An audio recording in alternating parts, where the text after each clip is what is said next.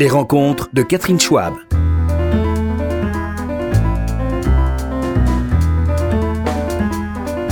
Non. ah. Bonjour. Mes deux invités aujourd'hui sont euh, très polyvalents, sont des acteurs, chroniqueurs, journalistes, metteurs en scène, écrivains, auteurs. J'ai nommé Raphaël Cambrai et Cyril Eldine, qui sont actuellement au théâtre, à la Comédie des Champs-Élysées à Paris, dans une pièce qui s'intitule Le Fantasme. Voilà, c'est à 21h. Je vous la recommande. Je me suis beaucoup amusée. J'ai été bluffée par l'abattage de ces comédiens, très bien mis en scène par Jean-Luc Moreau, un vétéran. Et euh, voilà, contente d'avoir ces deux vétérans aussi euh, sur le plateau parce que vous avez des heures de vol derrière vous, si on peut dire. Euh, et je trouve qu'il est intéressant de, de, de vous interroger sur votre parcours en plus que sur, euh, de, sur la pièce. Alors, cette pièce, euh, vous, Cyril Oui. Eldine, vous jouez cet auteur qui euh, écrit sur un fantasme et on ne saura jamais si le fantasme est réalisé et par qui, au fond. Hmm. Il y a toujours un doute, oui. Il y a toujours un doute. Parce que pour Donc- lui, c'est très important de, de bien dissocier la fiction, la réalité, l'auteur, sa vraie vie, euh, le style, l'imagination. Et euh, le personnage euh, me semble un peu proche de vous, pardon, mais il y a un côté euh, euh, d'abord très brillant qui réussit à décrire et euh, analyser l'inspiration de l'auteur et ce que c'est qu'une œuvre aujourd'hui entre la création, la recréation, le verbe, le, le chef-d'œuvre et l'ego. Euh, qui quand même euh, est très présent aussi. Oui, c'est ça, c'est toujours ce hum, problème. Là où l'amour est, le moi n'est pas. Donc il y a un problème avec l'ego. Et, et c'est vrai qu'en tant qu'auteur, j'ai la chance d'avoir euh, le recul pour pouvoir imposer ma vérité plus que la réalité. Ce qui est incroyable, c'est que parallèlement, j'ai une émission sur Canal Plus qui s'appelle Caractère, qui est une émission littéraire. Et la veille de la première, je tournais en même temps, je vais interviewer un, un écrivain qui s'appelle Franck Euh, qui, qui, qui, qui- qui est assez brillant. Et, tout d'un coup, on parle de son nouveau livre, il me dit, vous comprenez, ce qu'il faut, c'est imposer une vérité. Voyez comme Van Gogh, quand il met du jaune dans son ciel, il n'y a pas de jaune dans le ciel, mais ça devient tellement un beau ciel, le ciel de Van Gogh, qui nous impose sa vérité.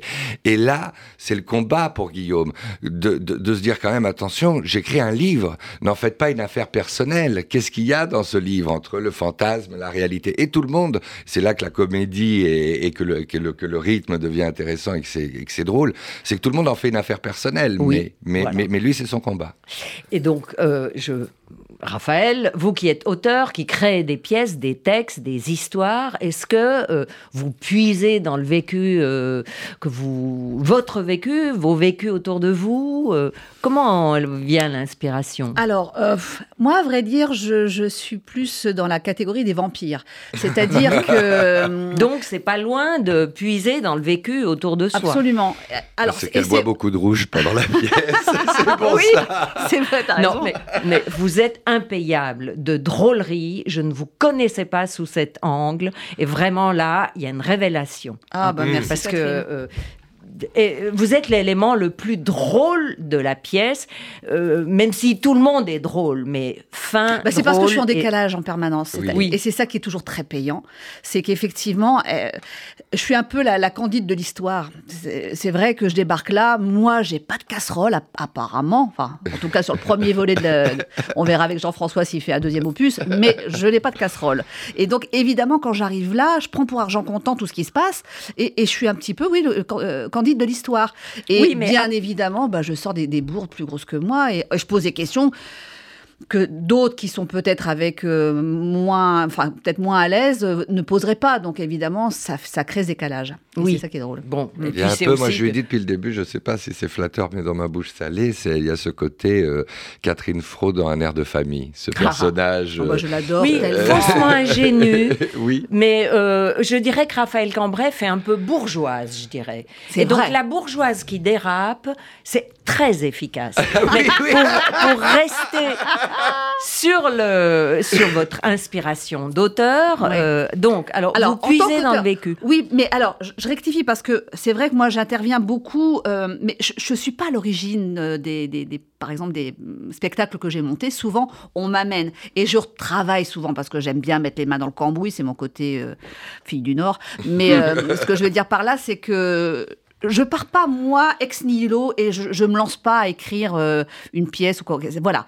Donc ça, c'est vrai que c'est plus facile pour moi. C'est comme si je, je prenais un terreau qui est existant et j'essaye de l'optimiser, de, de, de, de, de le rendre le plus efficace possible, dramaturgiquement parlant, euh, dans l'écriture, dans le rythme, parce que je suis obsédée avec ça, moi. Et euh, est-ce que euh, vous avez besoin de jouer des auteurs vivants? Est-ce que vous privilégiez des auteurs vivants? Ou est-ce que vous êtes de ceux, je pose la question à tous les deux, qui avaient euh, besoin de vous réfugier dans les classiques? Ah, les classiques, c'est très excitant parce que si on parle de rythme, si on se met à jouer des, des sonnets, des vers, euh, du Go, du Molière, il y a, y, a, y a une musicalité qui est toujours très agréable et qui est porteuse. Moi, j'adore euh, euh, dire des fables de La Fontaine euh, parce que il y a, dès qu'il y a du style dans l'écriture, euh, ça rentre, c'est agréable, il y a une musique.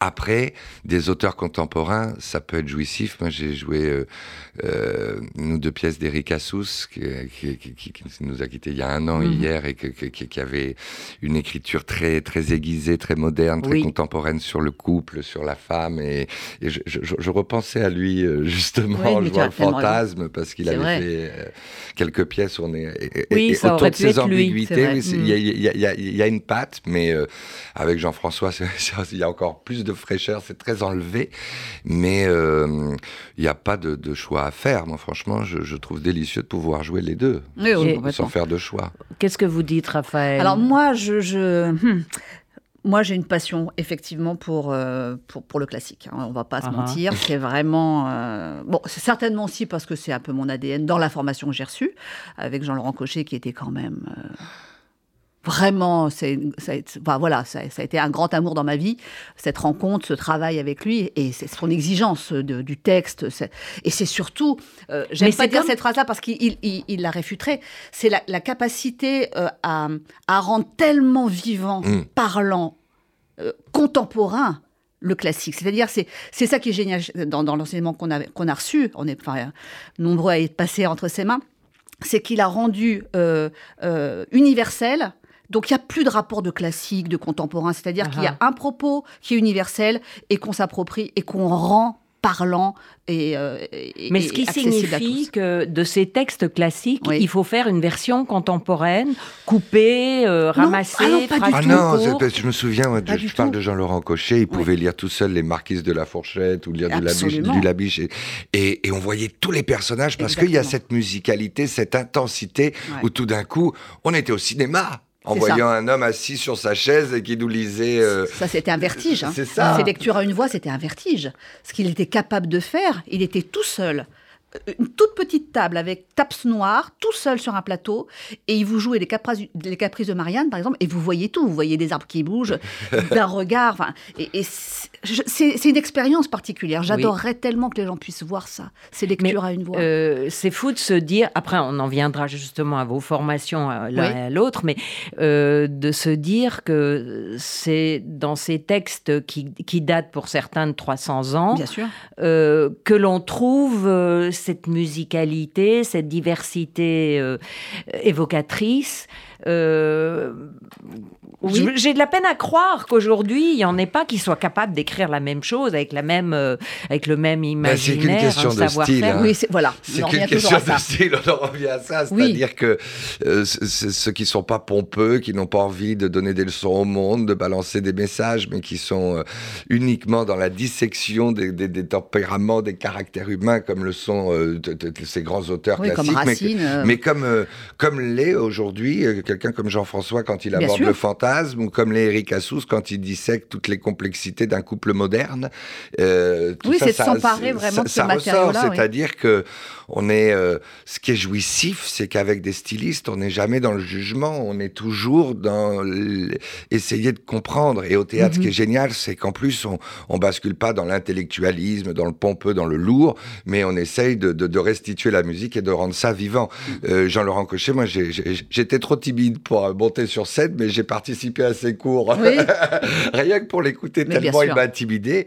Et, euh, et c'est vrai que j'ai ressenti la même chose que Raphaël. C'était Bah ceux qui sont passés entre ses mains, que ce soit euh, Depardieu, Lucchini, Huppert ou acteurs, actrices, ils nous ont restitué tout au long de leur carrière, ils sont très contemporains, une vraie musicalité dans leur jeu. Alors, Cyril, vous dites que vous étiez timide. Oui. J'ai de la peine à croire, mais vous avez fait beaucoup de métiers qui ont pu aider, vous, vous dégrossir finalement. Ah oui, oui, vous oui. avez été géo, si oui, j'ai oui, bien oui, lu. oui, oui, oui. C'est pas Mais- J'ai été géo Club Med, mais ça, c'est les histoires de la vie. C'est, c'est, je m'y suis retrouvé un peu par hasard, après juste le décès de mon père, parce que je me suis retrouvé avec des dettes et tout. Il fallait que je puisse être nourri, euh, blanchi, peu importe si on prenait mon salaire. Donc, je suis parti au Club Med, et là, euh, Vous aviez 24 ans. Ouais, voilà.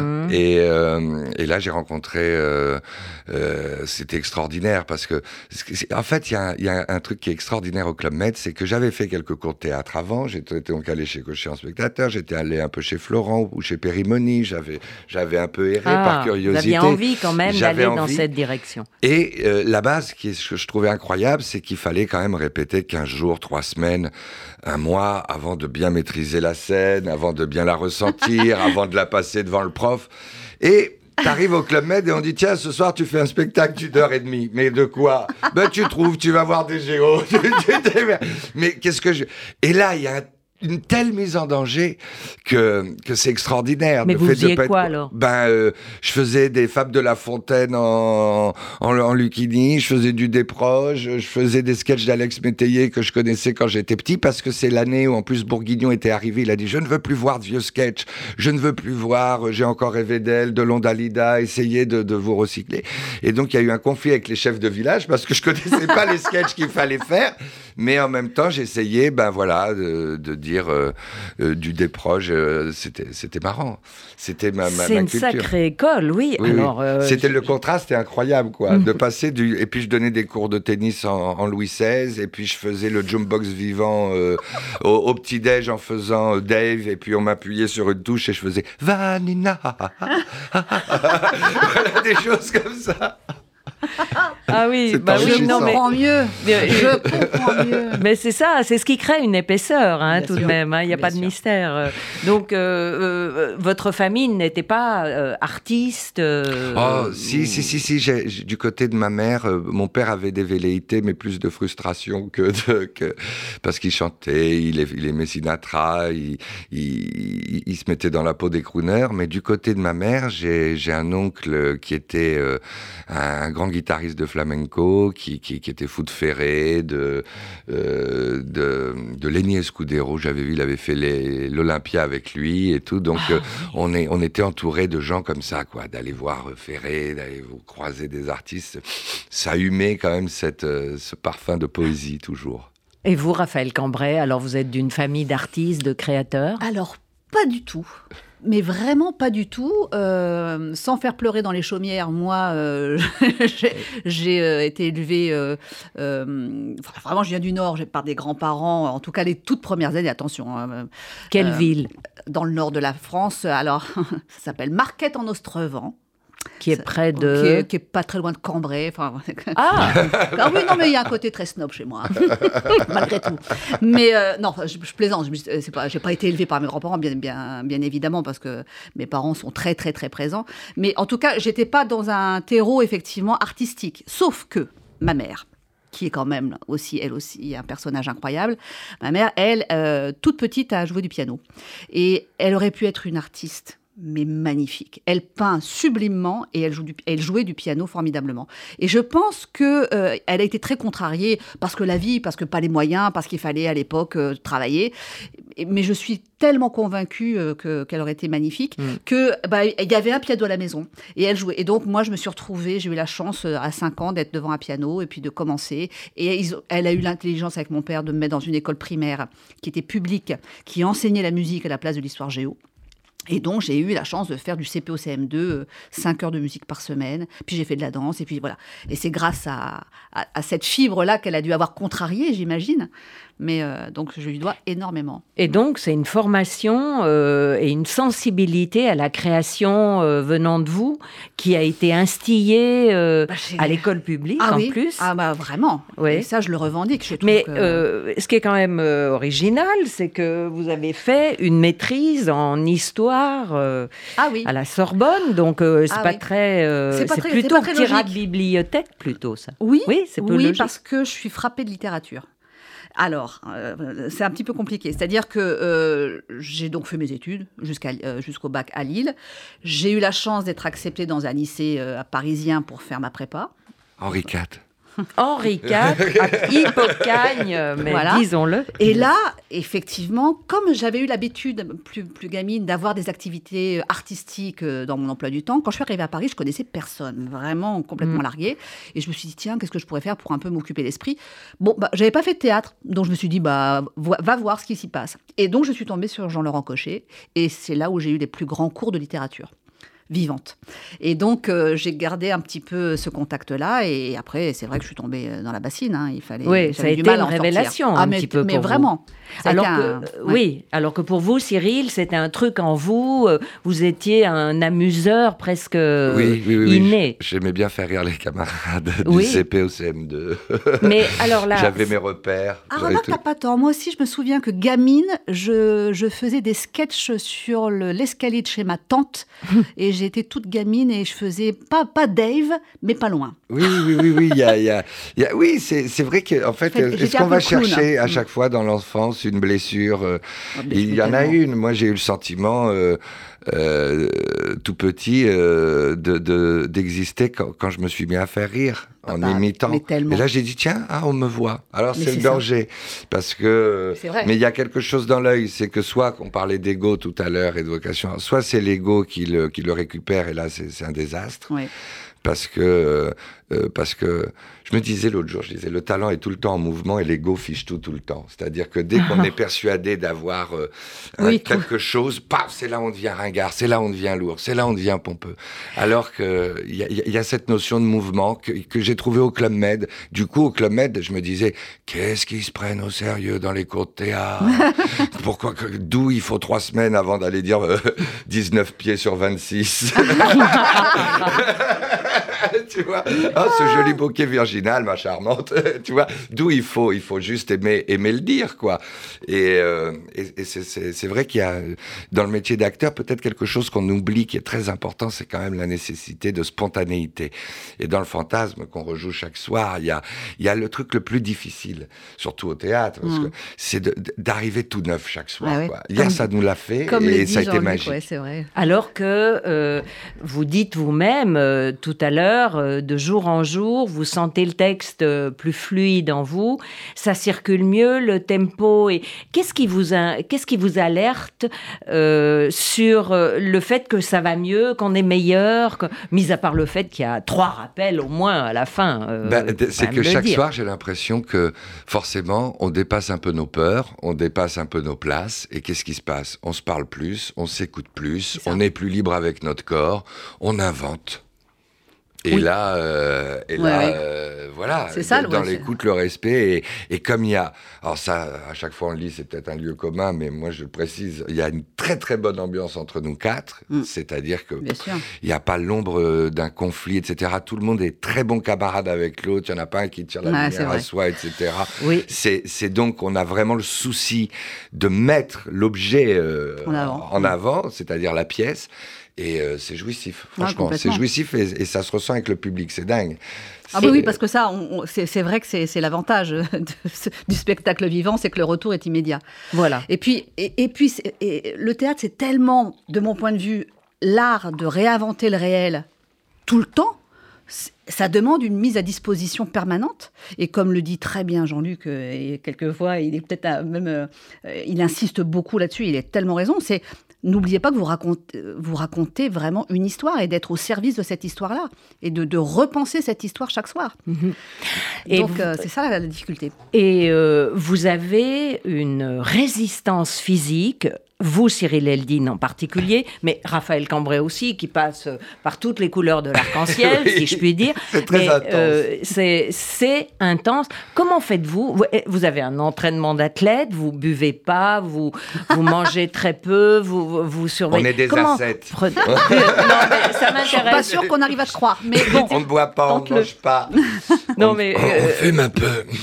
vous ça m'intéresse toujours parce que c'est une astreinte. Euh, euh, tous bah les soirs, euh, il faut savoir que la journée entière est drivée par cette représentation d'une heure et demie qui démarre à 21h et tout le reste de la journée, en fait, vous êtes drivé par ça. Euh, j'ai le sentiment quand même d'être plus guidé par une envie que qu'une que, que, ambition. les, les, les, choses nous échappent. Puisqu'on parle de mettre l'objet en avant, au bout d'un moment, quand on est consacré à l'objet, il devient plus exigeant avec vous que l'idée que vous pourriez en avoir vous-même. Donc on ah. peut arriver calmement, mais si toutes les subtilités qu'on trouve chaque jour dans l'attention, dans le fait de se sentir coupable, dans le fait de, de, de cette pression, mais hier, mais mais, mais j'avais la jambe droite qui arrêtait pas de bouger. je, tremblais. Pourquoi? Parce que, parce que là, on était de plus en plus dans la situation. et l'énergie, c'est encore une fois, on ramène tout au style et à la musique. Parce que je pensais, je pensais hier à, un De Funès. Tu sais, quand je, quand, mhm. quand, je faisais à droite, à gauche, pour, pour, il est plein. Où, ce, ce, type est tellement extraordinaire qu'il avait tous les défauts, il nous les rendait sympathiques. La mauvaise foi, le mensonge et tout ça.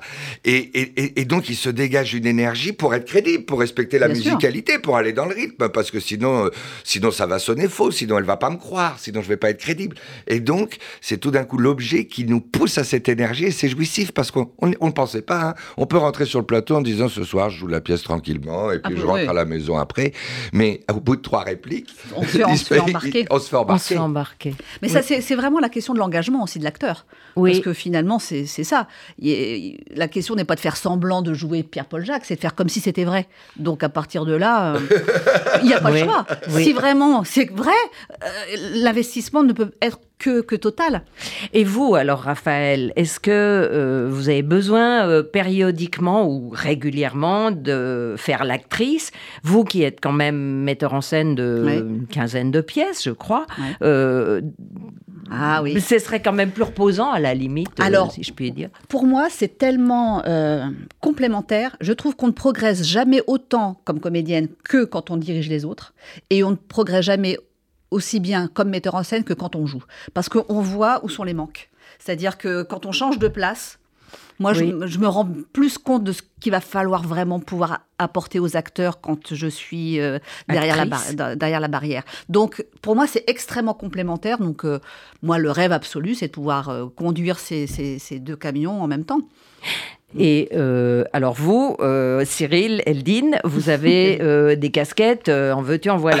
Hein, j'aimerais bien celle de metteur en scène, j'aimerais bien. Je, je, trouve que déjà, vous faites très bien où vous êtes, mais donc, caractère, mm. l'émission littéraire où vous posez des questions, et il y a eu une époque où vous interviewiez c'est là où je veux en venir, des politiques euh, qui sont un autre théâtre. Mm. Euh, c'était euh, un apprentissage pour vous. Je, résume pour ceux qui ne se rappellent pas. vous interviewiez des, des, Raymond Barre, enfin, il y avait des vieux politiques qui étaient très euh, j'étais plutôt insolent. Et voilà, euh, voilà j'étais assez insolent. Et puis j'essayais d'avoir du bon sens dans, dans, dans, un jeu euh, théâtral, pour le coup, celui de la politique et des journalistes, qui est la plupart du temps, quand même, on va se dire honnêtement les choses, assez lourd, assez pompeux, aussi bien dans les postures des uns ou des autres. Et j'ai eu la chance, avec la candeur finalement de ton personnage, d'arriver dans cet univers juste avec du bon sens. Ce qui était le mien, c'est-à-dire que j'avais pas de à Canal, on a toujours été quand même très très libre, on nous Mhm. encourageait à, À une époque, maintenant c'est moins vrai. C'est- je le suis encore moi dans caractère. Ah, très bien. Non, il faut dire que Canal a été racheté par Bolloré et que les choses ont été mises euh, Ah, d'équerre. euh, Après, il y, a- y y une stratégie industrielle, mais euh, ce qui nous Mhm. échappe, qui, moi, en tant qu'animateur, fait que j'ai toujours été libre dans mon émission, quand, quand je faisais de la politique ou maintenant. Et avec la politique, euh, ce qui était quand même euh, extraordinaire, c'est que euh, j'avais fait, moi, 15 ans de théâtre avant. Donc, Mhm. j'ai fait beaucoup de pièces. Donc, j'avais une qualité, peut-être, qui était l'écoute. Et donc, je rebondissais sur, sur, sur, sur leur posture. Et c'était très drôle de voir comme on était dans des lieux communs. Les journalistes vont vous dire ça et tout. Donc, je disais autre chose. Et j'ai appris aussi que les politiques l'ont appris à leur dépens que de ne pas me répondre ou d'être silencieux, c'était quand même une grande réponse aussi. On le sait. Donc, ils se sont sentis obligés de me répondre. Et à partir de là, euh, le but, c'était d'être toujours à contre-pied. Si on attendait du sérieux, fallait que je sois drôle. Si on attendait le clown, il fallait que je sois sérieux. Je me souviens une fois avec euh, Alain Juppé, on se baladait dans les rues de Bordeaux. Il me disait ah voilà le clown parce que j'étais un peu le, celui de de, de, de, Can- de Canal Plus quoi, Mhm. l'électron libre. Et je lui dis oui alors le clown aimerait juste savoir si un, un jour pour que l'Europe soit cohérente, il y aura une égalité fiscale et une solidarité financière vu l'écart financier qu'il y a entre les 28 États membres. Est-ce que c'est si drôle, Monsieur Juppé? Et là, il était avec, il fallait, il, s- il fallait qu'il me réponde. Mais derrière, pof, euh, derrière, Bien on sûr. peut faire le misanthrope avec Macron. On pouvait. euh, je, je me- je me- je me souviens une fois avec François Hollande, euh, je m'approchais de, de son service d'ordre au salon de l'agriculture et c'était juste au moment de l'affaire Gaillet. Et, et, et tout d'un coup, c'était quand même terrible. Et le service d'ordre me dit si tu approches de lui, si tu lui poses une question sur ce sujet, on t'éjecte. Mais tu vas, tu vois, tu vas, tu vas faire un retour au 22. stratosphère. tu vas partir comme bon et tu plus jamais tu l'approches. Et moi, je me suis dit, je ne peux pas lui poser de questions sur le sujet. Mais je peux pas ne pas parler du sujet parce que sinon mes spectateurs, mes téléspectateurs, vu que ça marchait fort, ils attendent quelque chose. Et au dernier moment, je me suis dit, dès que j'ai approché de lui, j'ai dit Ah, monsieur le président, je sais pas comment ça va, vous, mais moi, c'est compliqué en ce moment. Ma vie sentimentale vient de basculer. Professionnellement, on me reproche de ne m'occuper que de sujets mineurs.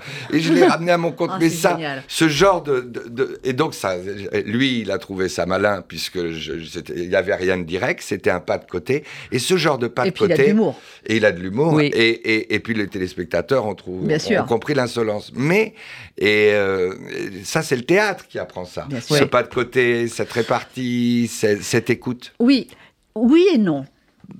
Je suis, alors, Mm. euh, oui, je comprends ce que tu dis, mais euh, tout le monde n'a pas cette vivacité-là. Franchement, C'est vrai. réellement.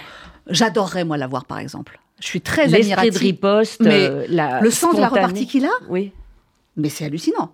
Et je- euh, moi, je l'ai vu, je le connaissais pas ce garçon. hein. Franchement, euh, je l'ai découvert dans une salle complètement lugubre de répétition. On est C'est inspirant. Hein. mais, mais c'est vrai que je me suis dit, mais c'est pas possible. Il a tout de suite le switch. Il voit dès qu'il y a la petite faille, hop, ça rebondit. Moi, j'adore ça.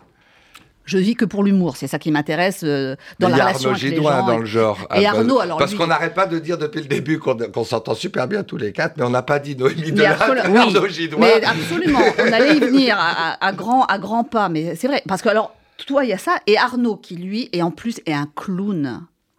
Il a, il a un rapport au physique. euh, de- il a le trait immédiat dans la corporalité. C'est incroyable. Il, il- il vous fait vivre sa connerie en trois dimensions en, en permanence. Oui, et d'une rapidité vrai. incroyable. C'est vrai. Dans le genre. euh, Et Noémie, courage, elle est là. fuyons, elle, il elle est ce qui est génial chez elle, c'est Et- qu'elle a un sens de l'analyse, mais d'une puissance. Elle voit tout, c'est un scalpel. Elle, elle- elle- rien ne lui est- échappe. Je l'adore. Elle est très vigilante et en même temps très délicate.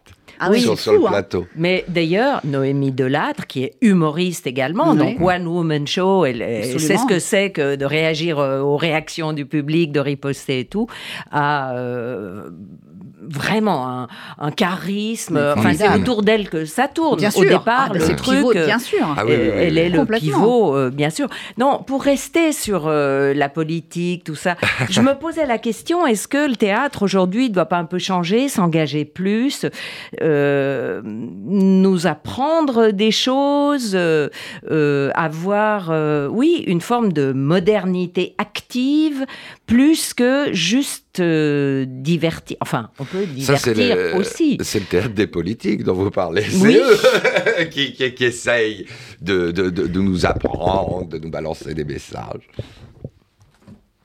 Oui. Euh, donc, donc euh, oui, on a une petite euh, interrogation technique et nous continuons. Euh, donc, je, je vous posais la question euh, et vous êtes en train de me dire que le théâtre des politiques pourrait s'adapter sur scène ou euh, Ah, non Il y en a qui essayent. Il y en a Je- qui je- essayent, je- c'est Il y en a qui essaient. De toute façon, il- Emmanuel Macron voulait être acteur avec Brigitte au départ. Ils, ont écrit des pièces. Euh, c'est le théâtre qui les guide avec. Euh, avec eux, j'ai fait. Avec. Qu'est-ce qui se passe? Oui, oui. avec, avec lui, j'ai fait euh, le misanthrope d'ailleurs. On avait fait Alceste et Philinte. Ça avait été et euh, Jean-Louis Debré vient de faire une pièce avec sa compagne sur Mhm. euh, sur l'évolution des femmes depuis la Révolution française, et qui était qui, qui était exceptionnelle, qui était qui, qui- qui a, vu, bien marché. J'étais allé voir la Gaîté. Et, Et euh, vous, Cyril Eldin, vous trouvez qu'il y aurait de quoi faire euh, Je euh, pense sais qu'il y a pas une, mal une de forme politiques théâtre qui seraient peut-être plus à l'aise ou plus assumés au théâtre que, que, que sur la scène politique. Je pense que Montebourg serait peut-être plus... Ah, moi, je les trouve très mauvais comédiens. oui, hein. je Enfin, pense aussi. je- Qu'en pensez-vous, Raphaël Cambrai? Euh, Non, est-ce que le théâtre peut nous apprendre des choses? Ah, moi, Par je exemple, pense que c'est la base, elle est dans le théâtre grec qui au départ, effectivement, c'était ça sa vocation. C'était d'être un, un reflet de la société, euh, un reflet de la problématique politique des enjeux de guerre, et qui était, euh, quand on voit toutes les comédies d'Aristophane, c'était exactement ça qui se Mhm. passait. Et, et je, c'est- je pense que c'est l'ADN de départ. Après, il y a le divertissement, et ça n'est pas incompatible. Au contraire, c'est même beaucoup plus efficace quand on met du divertissement pour faire passer des messages de fond. Donc oui, je pense que tout peut être matière à ça. Le danger, c'est le décor, finalement, parce que là, en repensant à ça, j'ai fait un parallèle, on- on- toujours autour du rythme et de la musicalité des politiques, des uns et des autres. Euh, je trouve que, par exemple, Nicolas Sarkozy et Louis de Funès sont très, très proches. Il- Oui, on l'a dit, effectivement, non, mais avez mais raison, il y a Cyril. mais il y a même dans la façon d'être, dans, le, dans, tout. Quoi. Bon, alors voilà un autre qui a tous les défauts, mais qu'on aime. Pourquoi? Parce qu'il a le bon rythme. Si tout sourit à, à Sarkozy, et, et- et on, on- on- on ne juge pas le bonhomme, c'est parce que le rythme est, est- est incroyable dans la façon d'être, des silences. De, Oui, oui. de, de maintenant, son de- rythme, c'est ça Maintenant, de, de jouer l'assurance, de faire des petites notes d'humour. Vous le faites et- très bien, Et hein. puis, tout d'un Continuez. coup, et- essayez de danser sur du Hollande à, contre-rythme. Tout est, une histoire de rythme. Euh, prenez le rythme des politiques et, et c'est là que ça devient intéressant. Le, le- par exemple, euh, Macron, moi, si j'écoute le comédien, je me dis, ah bah tiens, la musicalité est parfaite, euh, l'acteur est beau, le timbre est bon, Mais? mais je m'ennuie. Bon, après, c'est peut-être, il y a le côté gravité, solennité, le rôle, où tu vois, et, parfois je m'ennuie un peu, ou c'est Mhm. un peu surjoué. Et c'est- ça, le bon comédien, c'est intéressant de le trouver, mais aujourd'hui, si je devais donner le, le César du meilleur comédien à la scène politique, je le donnerais à Sarkozy sans hésiter. Ouais. Eh bien, Ils sont alors- tous héri- enfin, voilà, Est-ce que les femmes, est-ce que les femmes ont plus de savoir-faire euh, en la matière Ah, ou Ah, c'est pire C'est vrai qu'elles elles sont malheureusement, et j'avais fait un, un- un documentaire sur le sexisme politique encore trop discrète, mais on a la chance d'avoir une Premier ministre, Elisabeth Borne, donc on peut... Alors les femmes, euh, pareil, pareil, hein, je ne serais pas plus complaisant. Ségolène Royal, niveau actrice, euh, niveau musicalité, il y a, il y a un souci aussi. Ouais. Oui. Tu- C'est important. Le- Marine le- Le Pen Ah oui aussi. Ah, elle, elle- elle- elle a quand même un accès euh, peut-être plus, plus tribun. Peut-être hérité de son père, je ne sais pas d'où ça vient, mais euh, il y a un côté, euh, c'était quand même un des rares qui se baladait euh, les mains dans les poches et qui haranguait les, les, foules sans aucune. Donc il y a un rapport au verbe qui était particulier. J'ai pas dans connu Poujade, mais peut-être oui, mais voilà, qu'il avait ça en lui. Mais c'est terrible, mais il y a cette efficacité-là, de la parole directe, d'avoir de, de, l'impression qu'il n'y a pas de, frontière avec un papier. Oui. Donc un peu à la tradition de Cicéron, quoi, qui était le, le, grand tribun. Malheureusement, la, la musicalité convainc plus que le fond, parfois. Toujours. Et euh, je me souviens dans un cours de théâtre, je sais plus où j'avais entendu ça, mais c'est une question intéressante qu'on peut se poser à travers l'histoire, surtout ici. Mhm. C'était que euh, on arrivait à convaincre son auditoire en moyenne 58%, je ne sais plus exactement le pourcentage, par l'intonation de la voix. Philippe Noiret disait un acteur, c'est avant tout une voix. Il y en a qui en jouent, etc. Il est bien gâté de ce côté-là. Euh, 28% la gestuelle et, seulement 7% le contenu. Mais bien sûr.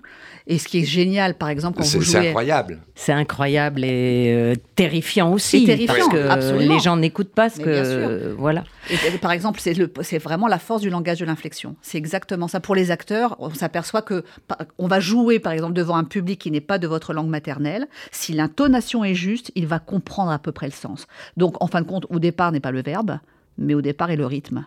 Je pense sincèrement ça, c'est-à-dire la vibration du rythme et ce que ça nous fait organiquement. J'ai envie de faire un spectacle, là je vous parlais de Sarko, euh, qui s'appellerait Le rythme contre les idées.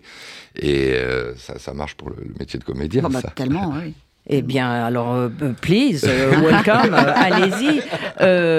donc, j'ai Raphaël Cambrai et Cyril Eldin sur le plateau, et ce sont les acteurs du fantasme sur à la Comédie des Champs-Élysées. Ils jouent avec Arnaud Gidouin et Noémie Delattre, et c'est très très drôle dans le, l'esprit de ces deux couples ultramodernes euh, qui s'interrogent sur le fantasme qui trompe qui et en pensée ou en acte.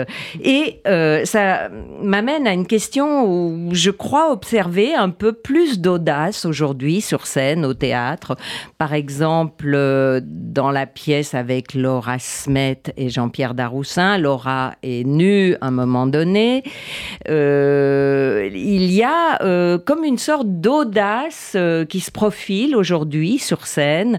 J'ai vu plusieurs fois ces derniers mois euh, une forme de hum, oui presque c'est pas une envie de choquer mais ne plus avoir peur de dépasser les bornes et d'aller au-delà euh, de la pure interprétation, c'est-à-dire payer de son corps, presque un peu comme dans la danse. Mmh. Est-ce que ah, vous, vous ressentez alors, euh, moi, pas, enfin, j'ai pas vraiment vu. Mais est-ce que vous trouvez que le théâtre est trop timide, a été trop timide jusque-là en fait, la question qu'on peut se poser, cinématographique. peut-être, ah. euh, oui, bon, déjà, ça, évolue sans cesse, ça progresse. il y a différentes périodes. Je me souviens d'un spectacle de Marielle, Martial, qui était produit par Claude Lelouch, qui faisait, qui rentrait, sortait du, qui rentrait de l'écran, qui mélangeait cinéma. À toute époque, il y a eu des innovations, surtout dans le théâtre public où on n'avait pas peur, je pense. Euh, mhm. il y avait les moyens. Dans les pièces d'Olivier Py, etc., de choquer, d'y aller, etc. Oui, vous avez des moyens, où c'était, c'était de la provocation sans hésitation, mais la provocation pour les intellectuels, donc euh, finalement... Euh, élitiste. Très élitiste. Et euh, dans le théâtre privé, je pense que la question se pose finalement, si on regarde d'un point de vue sociétal, avec un peu de recul, de se dire, eh, il faut quand même se faire opérer, il faut quand même pas disparaître. Il, y a les réseaux sociaux, il y a, il y a un monde qui, qui, peut être de plus en plus impudique, qui peut être vulgaire. Attention, le théâtre c'est plus intéressant, mais nous on est toujours là, on n'a pas peur de vous dire les choses autrement, mais différemment. Mais, mais on, souvent, quand le cinéma est arrivé, on a dit que le théâtre allait mourir, mais finalement le théâtre, il, il revient, que ce soit avec le besoin parce que, comme vous dites, c'est ça notre contradiction. Vous dites en début d'émission que nous, on a finalement euh, une carrière qui est, qui, est, pas mal, où on a du recul, euh, comme Jean-Luc Moreau. Mais ce qui est extraordinaire tout le temps, c'est de regarder les choses avec un œil neuf, justement. c'est d'être Est-ce que, par exemple, vous voyez les jeunes générations évoluer différemment de vous, être plus précoces, euh, plus audacieux? Est-ce qu'ils forment des tribus? Vous, vous êtes assez solitaires l'un et l'autre, chacun. Vous faites pas partie de. Oui et non. Enfin, moi, c'est vrai que. Alors, c'est peut-être aussi parce que j'ai eu la chance à un moment de. de, de, enfin, je donne. J'ai un atelier de théâtre, donc euh, je rencontre pas mal de, jeunes, euh, vraiment de, 15 à 55 ans, on va dire. Donc, euh, vous leur donnez des cours de théâtre. Et, et moi, je, je n'ai de cesse que de les pousser à, à créer des troupes, à essayer d'avoir de, de, cette notion de, la force du groupe et d'essayer de, faire en sorte, enfin pas pour le groupe en soi, mais pour justement essayer de, faire vivre des projets. On sait que seul, c'est quand même euh, un peu le parcours du combattant. Et est-ce que c'est cher de monter une pièce de théâtre? Ah, Oui. Ça prend aussi longtemps qu'un film? Non. Non, peut-être non. C'est pas c'est pas la même économie, mais il n'empêche que c'est vrai que c'est pas si évident que ça de, de monter un budget pour euh, une pièce à quatre personnages, euh, vous tournez vite entre 80, 80 et 120, 000 euros. Donc, euh, ça se trouve pas non plus sur le sabot d'un cheval. Et puis après, il faut convaincre un directeur de lieu. Donc, c'est vrai que tout seul porter un projet, mon Dieu, c'est vrai que c'est très décourageant. Donc, bon. Euh, et vous, vous voyez évoluer les, jeunes euh, Vous avez deux enfants, je crois. Euh, trois. J'ai un troisième qui a six mois, eh Camille, Roman et, et Juliane. Ah, et les deux grands ont quel âge? 15 ans, je 21 et 18. Ah bah. J'en ai un qui est en quatrième année d'ostéopathie et un autre qui rentre à l'IEJ en école de journalisme. Ah, l'un des, l'un des trois a suivi les traces de papa. Le petit, on ne sait pas, il fera peut-être de l'ostéopathie et du journalisme. en même temps. en même temps. Un journaliste Mais, euh, ostéopathe. Non, c'est difficile, moi, d'avoir un regard sur l'époque. Je trouve que quand on est plutôt dans une période qui pousse à, à l'individualisme eh sur les réseaux sociaux, sur les influenceurs, sur le, de plus en plus présomptueux et paranoïaque, j'ai l'impression que ça, c'est lourd. Et qu'il y a euh, euh, dans le théâtre quand même quelque chose de très rassurant, c'est qu'il y a le besoin d'aller vers l'autre, que ce soit le public, que ce soit le comédien, de créer du lien. C'est quand même le sens de la vie créer du lien. Et euh, je préfère moi en créer sur une scène que, que, sur un, réseau social.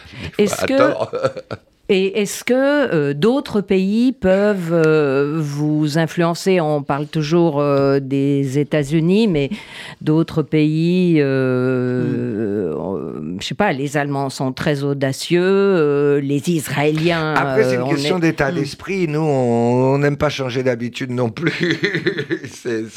c'est vrai que je rêverais de voir un peu plus de comédie au cinéma qui, qui, soit dans le délire de, de l'univers anglo-saxons euh, qui font des films incroyables, audacieux. Je pense tout de suite quatre mariages, un enterrement, bah euh, enfin, mais, mais, mais, même des Monty Python, des, des, des décalages, des, des, absurdes. Mais on a un peu ça. C'est-à-dire que nous, on n'est jamais trop fiers de ce qu'on a, mais si on regarde, si, euh, ah, si celui-là qui, qui, qui, faisait la, comment il s'appelle, Alexandre Astier. Oui.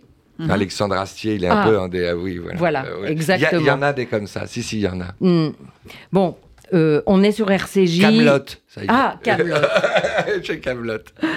Oh, je disais, euh, on est sur RCJ. Euh, je voulais vous poser la question, Cyril et Raphaël, Cyril Eldine, Raphaël Cambrai, de votre engagement par rapport à tout ce qui se déroule autour de nous aujourd'hui, que ce soit euh, l'Ukraine, euh, l'Iran, euh, Israël aussi. Est-ce que vous pensez avoir peut-être un, engagement à manifester ou un engagement, une opinion, une inspiration.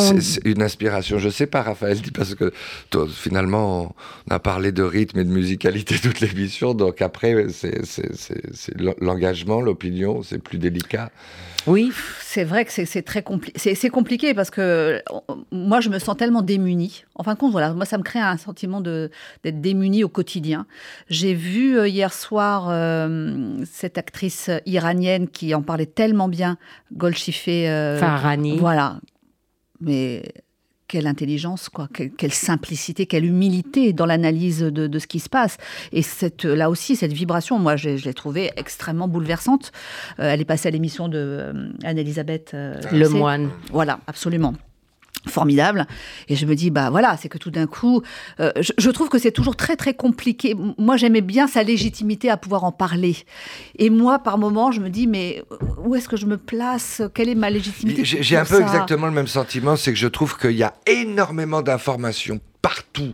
C'est vrai, moi, on regarde le début du 19e siècle, les gens qui habitaient à 10 km étaient des étrangers. Aujourd'hui, il faudrait être au courant de tout ce qui se passe dans le monde en permanence. Et, moi, j'ai découvert ça en tant que journaliste avec les politiques, c'est qu'il y a énormément de gens qui ont un avis sur des sujets qu'ils ne connaissent pas, qu'ils ne maîtrisent pas, de plus en plus.